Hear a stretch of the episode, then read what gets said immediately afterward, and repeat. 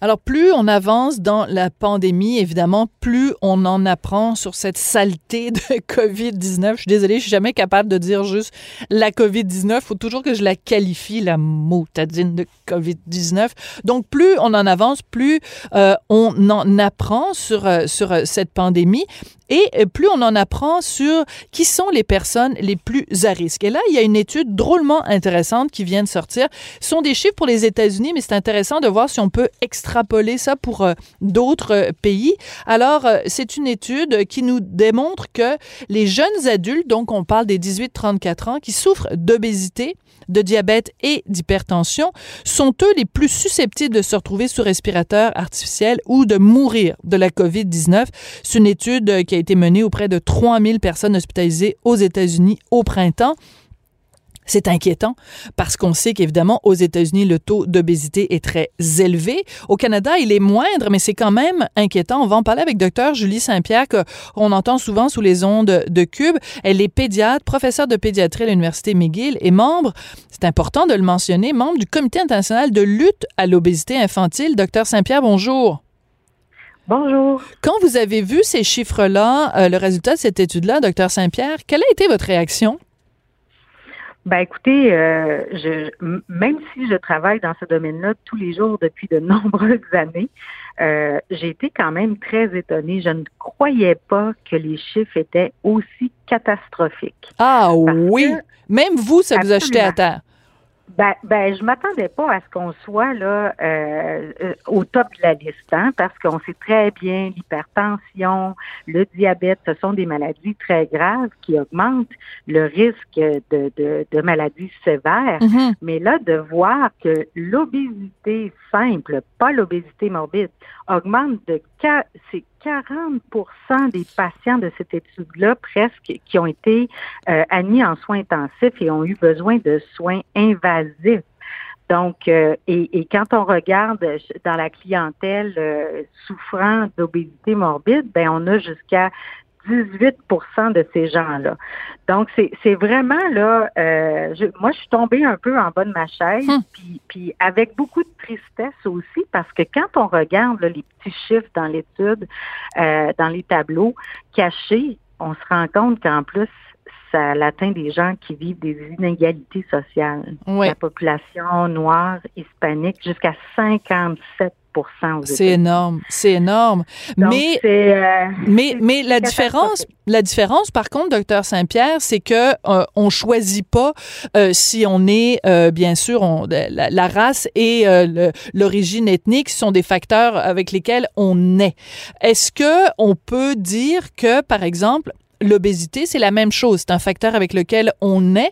Ou est-ce qu'il y a des comportements euh, qui peuvent faire en sorte qu'on ne développe pas une obésité et surtout une obésité morbide? Est-ce qu'on peut mettre ça dans la même catégorie? Euh, oui. Moi, je vous dirais parce que l'obésité, on est avec une multitude de gènes qui influencent euh, notre façon euh, de, de, de, métaboliser ce qu'on mange, comment on bouge, comment on dort, comment notre appétit se régule. Donc, on est avec des fragilités. C'est comme ça que je hum. dis toujours à mes familles. C'est bien dit, oui. Et on, selon l'environnement autour de nous, selon les périodes de notre vie plus difficiles, plus joyeuses, ben on, on va avoir plus de facilité à adopter des comportements sains, des bonnes habitudes de vie. Il n'y a personne de parfait, c'est pas ça qu'on dit. Ce qu'on veut, c'est que les gens, sur une manière, euh, sur une base plus régulière, adoptent, euh, adoptent des comportements plus sains. Puis c'est pas la première étude, hein. Depuis le début de la pandémie, là, déjà les mhm. Français euh, en avril-mai ont déjà euh, mis un drapeau rouge sur l'obésité. Le, président Macron a fait un arrêté ministériel sur comment on devait euh, s'occuper de ces gens-là malades déjà. ces gens-là, ils ont déjà de l'inflammation, hein, beaucoup dans leur corps, c'est de l'enflure causée par la mm. présence de la maladie. Vous l'avez vu, Obésité Canada l'a déclaré cet été, c'est une maladie parce qu'il y a de l'enflure. On, ne sent pas peut-être les répercussions. On peut euh, penser qu'on est en forme, mais il y a des façon de démontrer comment la cellule graisseuse et le métabolisme, lui, peut être malade. Et ça, ça l'affecte l'immunité. Donc, les gens qui euh, contractent la COVID en embonpoint ou en obésité euh, peuvent définitivement avoir des complications euh, beaucoup plus sévères que... puis c'est chez des jeunes, hein, 18 ans à 35 ans. C'est énorme. C'est deux fois plus de chances que de mourir d'une crise de cœur. Donc, euh, c'est sûr que moi, ce que je vous dirais, Madame Durocher, aujourd'hui, là, c'est que nous, là, les, médecins euh, passionnés par cette thématique-là depuis de nombreuses années, et je ne suis pas la seule au Québec, aujourd'hui, là, je vous demanderais là, de bien ouvrir les oreilles de tout le monde. C'est on est on est reportons-nous dans le temps, là, en décembre 2019 en Chine, là, quand il y a quelqu'un qui a levé la main là, puis qui a dit attention. Hmm. Ben là, là, aujourd'hui, le 10 septembre, on lève la main. L'ensemble des médecins qui s'occupent de l'obésité, que ce soit chez les enfants, chez les adultes, chez les personnes âgées, on lève la main et on dit attention.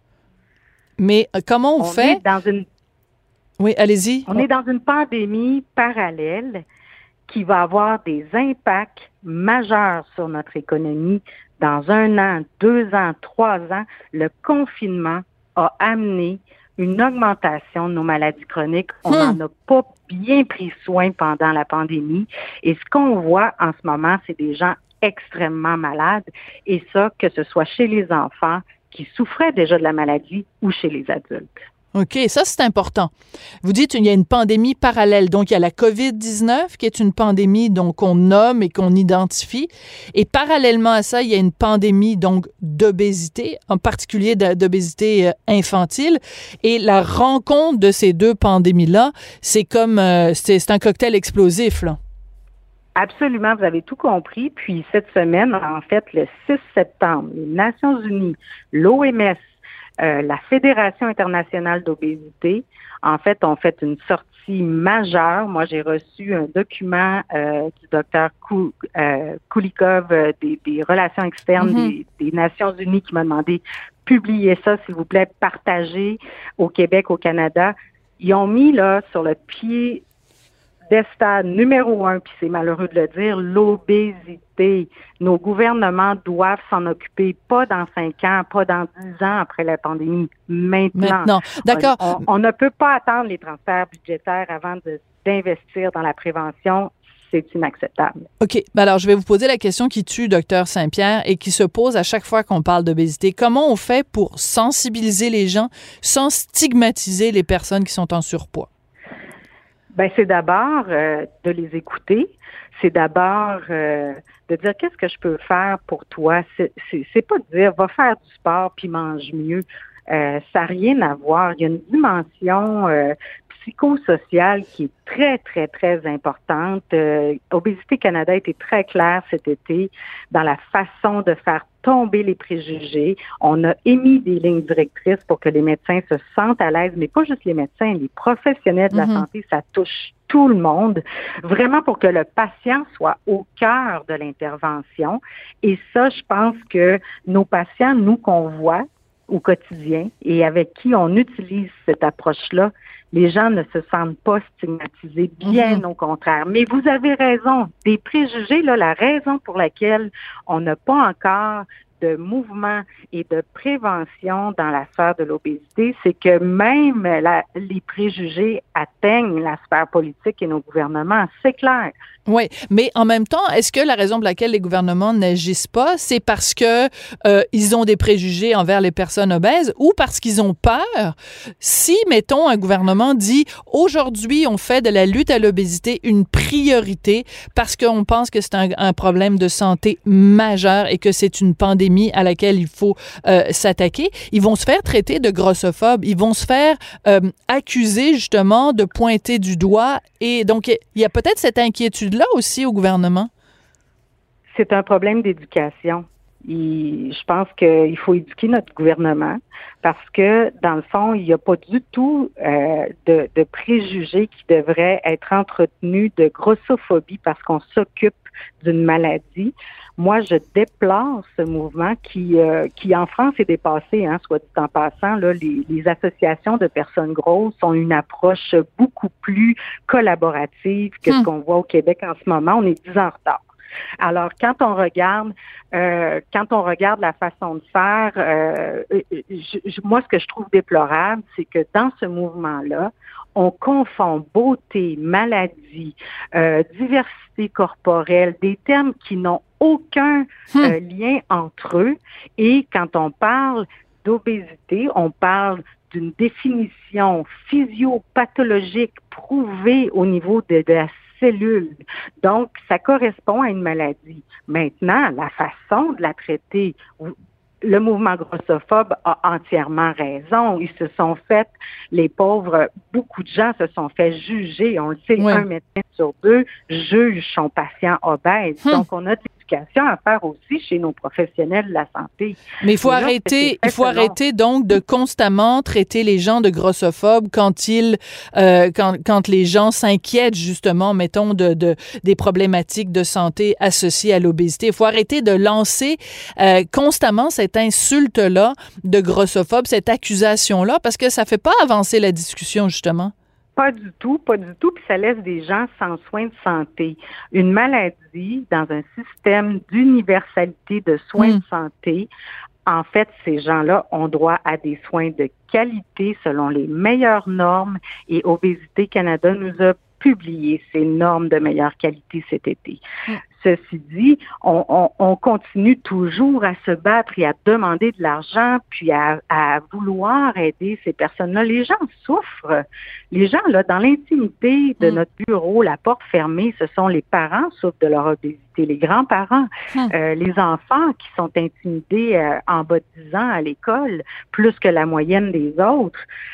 Euh, c'est sûr que nous, ce qu'on ce qu'on souhaite, les, les, les, artisans, si vous voulez, de, de l'obésité, puis puis au Québec, puis c'est que notre gouvernement, euh, puis moi, je mise toute ma confiance euh, en, en notre ministre Dubé. C'est un homme qui sait compter je pense que c'est pas compliqué de comprendre que un dollar investi en prévention de l'obésité, ça rapporte 6 dollars en cinq ans. Trouvez-moi un hum. seul placement en ce moment qui rapporte autant sur le marché. J'en connais pas. J'aimerais ça avoir ce rendement-là sur mes REER, moi, ou mes CELI. Ben, moi aussi. Ben oui. Ce que je peux vous dire, c'est que malheureusement, là, au Québec, en ce moment, on a un grave problème. Là. On tient notre ministre de la Santé occupé avec des débats inacceptables, avec les anti-masques, avec les ci, les ça, les complotistes. Ben, pendant ce temps-là, notre ministre ne peut pas se concentrer sur les vraies questions puis sauver sa population. Donc, moi, ce que je souhaite, euh, c'est qu'on on éduque la population hmm. sur la gravité de l'obésité, qu'on cesse de penser que la COVID, elle atteint seulement les personnes âgées, elle atteint également les jeunes et elle les atteint de manière grave. Oui, mais ça, ce message-là, euh, Julie Saint-Pierre, docteur Saint-Pierre, il est tellement important. Est-ce que vous verriez d'un bon oeil, par exemple, une campagne du gouvernement, euh, parce qu'on voit évidemment beaucoup d'annonces euh, du gouvernement, portez le masque, lavez-vous les mains, etc. Une campagne qui serait dirigée euh, spécifiquement euh, euh, vers les, les, personnes obèses pour les sensibiliser au risque que ces gens-là courent d'attraper la, la, maladie et d'avoir des conséquences beaucoup plus graves allant jusqu'à la mortalité. Est-ce que une campagne visant les obèses et les obèses morbides, ça, ça aurait grâce à vos yeux? Pas du tout. Moi, je pense que c'est une campagne qui doit s'adresser à monsieur, madame, tout le monde, de 0 à 99 ans, de mince à souffrant d'obésité. Euh, écoutez, moi, mon père a fait un arrêt cardiaque encore en fin de semaine. Il n'a jamais bien mangé. Euh, écoutez, c'est puis il est, gros comme un cure-dent. Donc, euh, il faut arrêter de mélanger l'apparence des gens. Oui, dans le cas de l'obésité, ça, laissez ça à vos professionnels de la santé dans l'intimité du bureau. On va les accompagner. On a des outils maintenant. le travail du gouvernement à ce stade-ci, c'est de dire, oh, attention, il y a une alarme, il y a, il y a vraiment un drapeau rouge. On doit éduquer notre population à de meilleures habitudes de vie. Ils doivent être au courant de, comment ils peuvent devenir de meilleurs consommateurs. Oui, il faut encourager euh, l'agriculture de chez nous. Il faut être capable de bouger mm-hmm. tout le temps en adoptant les mesures euh, de distanciation et de prévention des infections mais c'est un message qui, qui doit atteindre tout le monde. Le problème, c'est que ça fait ça fait 30 ans qu'on met pas d'argent dans la prévention. Oui, c'est ça. Donc, on peut pas. Puis il faut pas cibler des gens puis stigmatiser davantage. Je pense que s'il y a une campagne qui doit se faire, elle doit se faire de façon euh, très, euh, très euh, générale. oui, très inclusive. Bon, ben c'était passionnant comme discussion. Merci beaucoup de, de venir remettre euh, les, les pendules euh, à l'heure, docteur Julie Saint-Pierre. C'est toujours intéressant de, de vous parler. Puis on rappelle quand même que même vous qui êtes une, une spécialiste, là, qui, qui euh, œuvrez dans ce domaine-là depuis des dizaines et des dizaines d'années, quand vous avez pris connaissance de cette étude-là, vos mots, là, vous êtes tombé en bas de votre chaise dans cette étude qui dit que les jeunes adultes, 18-34 ans, qui souffrent d'obésité, de diabète, d'hypertension, sont les plus susceptibles de se retrouver sous respirateur artificiel ou de mourir, mourir de la COVID-19. Donc, on vous espère tous en santé. C'est ça le message. Puis, euh, on, souhaite à personne, évidemment, d'attraper cette maladie-là. Mais euh, il y a des facteurs euh, à risque, des facteurs aggravants, c'est certain. Merci beaucoup, docteur Saint-Pierre. Ça fait plaisir. Merci beaucoup. Docteur Julie Saint-Pierre, donc, qui est pédiatre, professeur de pédiatrie à l'Université McGill et membre du Comité international de lutte à l'obésité infantile.